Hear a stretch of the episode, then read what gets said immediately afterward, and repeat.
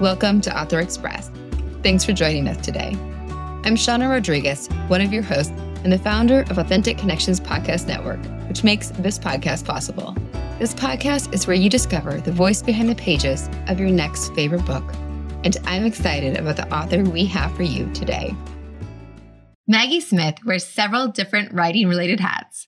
She's the host of Hear Us Roar, the podcast of the Women's Fiction Writers Association managing editor for Write City Magazine, a blogger for Rocky Mountains Fiction Writers, a sought after speaker, a board member of Novel Book Camp, and the Chicago Writers Association. She's also a novelist whose books explore female relationships between mothers and daughters, mentors and mentees, and best friends. Her debut, Truth and Other Lies, was described by Jacqueline Mitchard as leading with boldness and heart from the first page. And Hank Phillippi Ryan said Smith deeply understands the tension and conflicts women battle when their professional and personal lives are set on a collision course. The novel won 14 writing awards in 2022, including NIEA's Overall Jurors Grand Prize, IPA's PenCraft's First Place Women's Fiction, and the American Writing Award for Best New Debut Fiction. The Women's National Book Association selected it as one of their 2022 Great Group Reads. She's recently completed her second novel, a psychological suspense called Blind Spot, and is currently seeking an agent. Born in Oklahoma, she's called Wisconsin home most of her adult life. Thank you so much for being here, Maggie, today. I cannot wait to hear more about you and all of your experience with writing and what you can bring to us. Well, thank you for having me. It's a pleasure. Great. So our first question is to ask like what is the most interesting thing about where you are from? Where I'm from, Oklahoma? Actually, I kind of think the most interesting thing is the history that I didn't learn about Oklahoma when I was growing up. Mm-hmm. I didn't hear very much about the Indians. This is the area where the Trail of Tears occurred. Mm-hmm. And I also heard nothing about the massacre that occurred in early 1900s of a black suburb of Tulsa. I grew yes. up through my whole first 18 years in Tulsa and never was taught any of that. So I think that's kind of interesting that they kind of hid the things that they weren't necessarily real proud of from the people growing up there.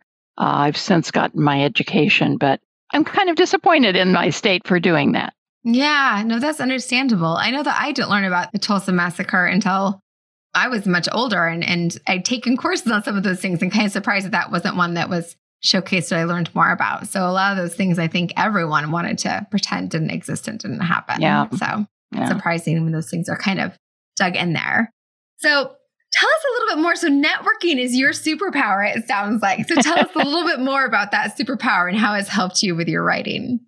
Well, I think when I started, I started writing five years ago. I wasn't one of these kids that said, "Oh, I wrote little stories when I was eight years old." I I never did that. I was in journalism, so I did some writing as an English major and a journalism major, but that's a different kind of writing than creative writing. So when I began doing creative writing, writing, wanting to write a novel five years ago, I really knew it was going to take a long time to learn the craft because I didn't know how to do it. And just to produce a novel takes a fair amount of time. So I wanted to get into the writing community. And I did that through networking and I joined associations and volunteered. I volunteered early on and came up with the idea for the podcast for women's fiction writers and said, I'd like to do that. And they said, Oh, well, it's all volunteer. And you seem to have your hand raised. So you could do it. and so I started doing that and going to conferences and going to workshops and meeting other writers. And mm-hmm. since I didn't have anything out, I thought, well, one of the ways to help them would be to publicize their books. So I got familiar with social media and started posting about other people's books and doing reviews and things like that. So it's just kind of part of what I feel like is part of being a writer is being in the writing community and being a literary citizen that tries to promote reading and books and libraries and bookstores and that yeah. whole milieu. Yeah, it's so exciting. I think the writing community is something that is a benefit of being in this world because writers are so open and inviting and supportive of each other. I've been really pleased and supported by that. So it's great to be Well, and it's payoffs for me when I did bring out my debut. Mm-hmm. I had a lot of mm-hmm. friends that would help me because I had helped them.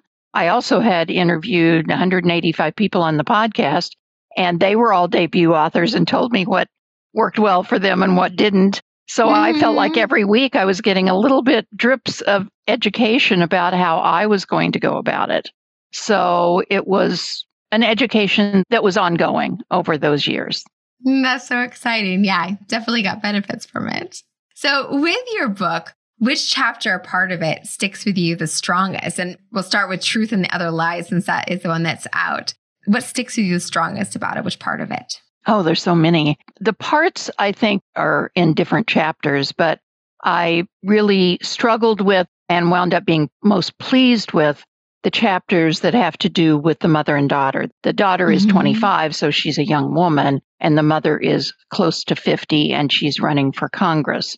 So mm. they have differing social attitudes. The mm. mother mm-hmm. is a conservative Republican and the daughter is a liberal Democrat, or, you know, at least that's seeming parties that they're falling into.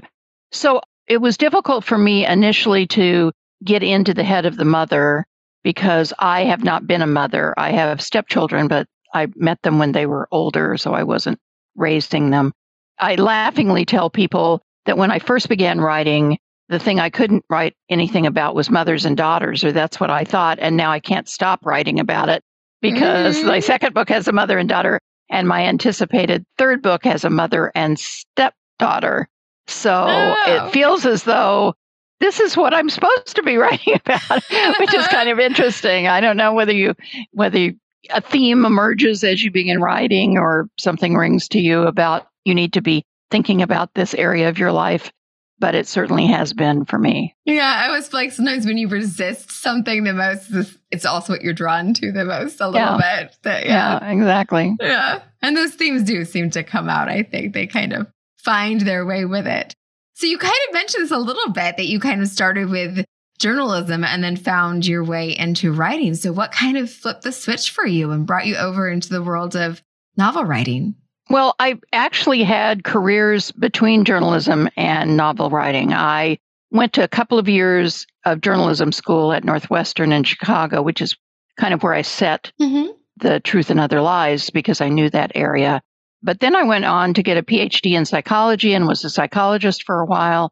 And then I moved from Oklahoma up to Wisconsin. And with my first husband, I started a business. We sold artwork Ooh. in malls. We had about three stores in malls here in the greater Milwaukee area. And I did that for a good long time as a career.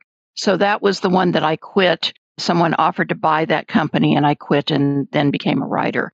So I had those two careers that really are not related to writing at all. I guess I'm just easily bored or something. Well, I don't know. I think it's exciting the way that they can inform your writing, though. I think that's the exciting I guess, thing. Maybe, about, maybe. Yeah. The psychology background helps me with figuring out what characters might have his motivations and, and the uh, business selling the artwork, which is, I'm not an artist, so I was just selling creative work of other people. So that gave me a business background when I went to enter the world of writing, which is kind of a business in and of itself. Oh, it really is. I feel like you don't make any money at it, but that would be the goal. So that's, that would be the one, goal. Yes, yes, that's one skill I feel a lot of writers wish they had more of is the business side of writing. So it's a great skill you can bring. I think I also had uh, promotional skills from that, marketing skills mm-hmm. that came in handy when my book was out because I was familiar with a lot of those kind of ways of getting a product out. Yes, that makes very good sense. So, what do you feel? And part of this from all of your conversations with so many writers from having the Hear Us Roar podcast, what do you feel like some of the best advice you have for someone who's dreaming of writing a book or has always dreamed of writing a book? I think to keep at it. Uh, I don't write every day. I will give them permission to not do that if they'd like mm-hmm. to. I think everybody has a different way of approaching what works for them in terms of writing. Mm-hmm. I am mm-hmm. more of a do it a, a lot and then kind of go away for a while and then come back to it writer as opposed to one that writes every day. But finish it. That's oftentimes the hardest part. You just you keep fiddling with it and you keep hearing other people's opinions and changing it. And i think finally you have to be done with it. Mm-hmm. and not that you don't want to revise it and make it as best as it can but at some point you have to move on and get it out in the world. And i think both those keep at it all the beauty of your work occurs in revision. So give yourself permission to write the shitty first draft. And a lot of what you will hone in the revision is really what makes it good. Mm-hmm. And then finish it and get it out in the world one way or the other. We're lucky it's not 15 years ago when all we had was one choice. You had to go with the big publishers. There are yeah. other choices to get your book out. And so if those avenues don't work for you, there are other avenues. I myself went with the small press, so I don't have an agent at the moment. And mm-hmm. I work directly with the small press to bring it out. But many of the people on the podcast have indie published, they've done it all themselves. Some have been with agents and big publishers. So each one has its pluses and minuses, and you just do what works for you, find a way to get it out in the world. Yes, just get it out there. That's wonderful. What is the best way for people to find you? I have a website, pretty big website, Maggie Smith Writer, W R I T E R dot com. And I would say on social media, I hang out the most on Instagram. So I am there, Maggie Smith Writes, W R I T E S. There is another very well known Maggie Smith that's a poet and has written a couple of memoirs. So don't get me confused with her. She is Maggie Smith Poet, and I am Maggie Smith Writer. We coexist. And there's also that one in England that's fiddling yeah. around on screen and and films and on plays. So I'm the Maggie Smith writer that's on Instagram and love to f- have you follow me there. Wonderful. We'll have all that in the show notes for you guys to do that. So, what book or story inspires you the most? Well, I brought the cover Ooh. so I could hold it up. Damn Ooh. fine story. Chuck Wendig, if you know his work, he is really a, a very irreverent writer. He kind of tells it like it is. This is a great book. It's very down to earth, lots of practical advice. In fact, at the end, he has 50 things to do if you're wanting to write a story. And the last one is finishing it, just like I said. So he's right on my wavelength. So it, it's a really perfect. fun book. It's easy to read, but it has some pretty good, solid advice, I think, for writers as well. Perfect. Thank you so much, Maggie. This has been a delight. I'm glad you were able to come on and share with us. Well, thank you for having me. Thanks for joining us.